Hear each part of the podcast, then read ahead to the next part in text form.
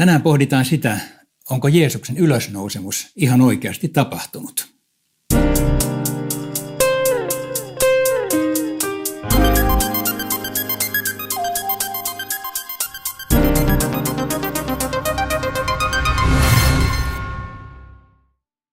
Meillä on kaikissa neljässä evankeliumissa kuvaus Jeesuksen ylösnousemuksesta. Tässä on Markuksen versio Markuksen luvusta 16 jake 106. Mutta nuorukainen sanoi, älkää pelästykö, te etsitte Jeesusta, Nasaretilaista, joka oli ristiin naulittu. Hän on noussut kuolleista. Ei hän ole täällä. Tuossa on paikka, johon hänet pantiin. Tämä enkelin sana on yksimielinen kaikissa neljässä evankeliumissa, vaikka niissä muuten on eroja keskenään. Mutta yksi asia näytti olevan selvää. Sinä aamuna Jeesusta ei enää haudasta löydetty. Nyt siis pohditaan ja tietenkin tämän päivän ihminen kysyy, voiko tällaisia tapahtua, onko se historiallisesti totta. No me sanomme, se on ihme, se on Jumalan ihme.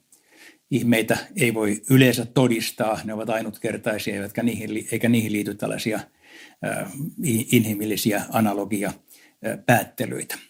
Mutta tässä tapauksessa meille kyllä sattuu olemaan aika hyvät perusteet. Nimittäin ensinnäkin hauta oli tuona aamuna tyhjä. Hauta oli tyhjä ja tätä ei ole kukaan kiistänyt. Tekstien mukaan vastustajat jopa sanovat, että ruumis on varastettu. Toisin sanoen he totesivat haudan tyhjäksi. Siellä ei ollut sinä aamuna ketään. Toiseksi, jos opetuslapset olisivat varastaneet ruumiin ja piilottaneet Jeesuksen vaikka sängyn alle, niin ei olisi ollut yhtään todennäköistä, että he seuraavana päivänä oltuaan lukittujen ovien takana kuoleman pelossa lähtivät yhtäkkiä julistamaan ylösnousemusta. Siis opetuslapsissa tapahtui muutos. Opetuslasten muutos oli niin häkellyttävä, että on psykologisesti aivan mahdotonta, että valheelle olisi perustunut tällainen muutos. Kolmas seikka voisi olla sellainen, että mistä ylösnousemususko muuten syntyisi, jolle ei olisi ylösnousemusta. Eli siis ylösnousemus, uskon, ylösnousemus, uskon synty. Sillä ei tämmöisiä asioita keksitä. Sinä päivänä koko maailman historia muuttui. Jeesuksen ylösnousemus oli siitä merkki. Ja vielä neljäs seikka, joka ei ole ehkä kaikkein tavallisimpia tässä yhteydessä.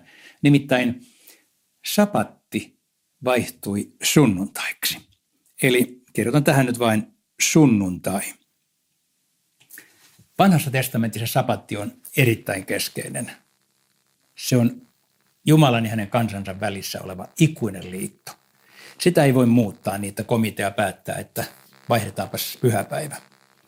Vaan jotakin niin ratkaisevaa täytyy tapahtua, kuin tapahtui tuona aamuna. Jeesus nousi kuolleista. Jopa, ja siitä lähtien kristityt ovat kokoontuneet sapatin jälkeisenä päivänä sunnuntaina –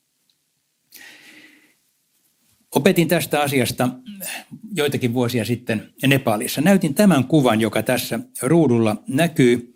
Se on Jeesuksen aikainen hauta. Se ei ole Jeesuksen hauta, mutta ehkä samantapainen tällaisessa hän oli haudattuna.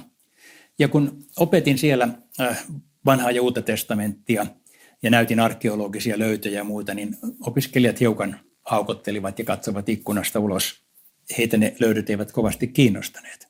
Mutta sitten kun näytin tämän kuvan ja kirjoitin siihen kuvaan tällaisen tekstin. Muhammed on kuollut ja makaa haudassaan. Buddha on kuollut ja makaa haudassaan. Hindujumalat ovat kaikki kuolleita, mutta Jeesus elää.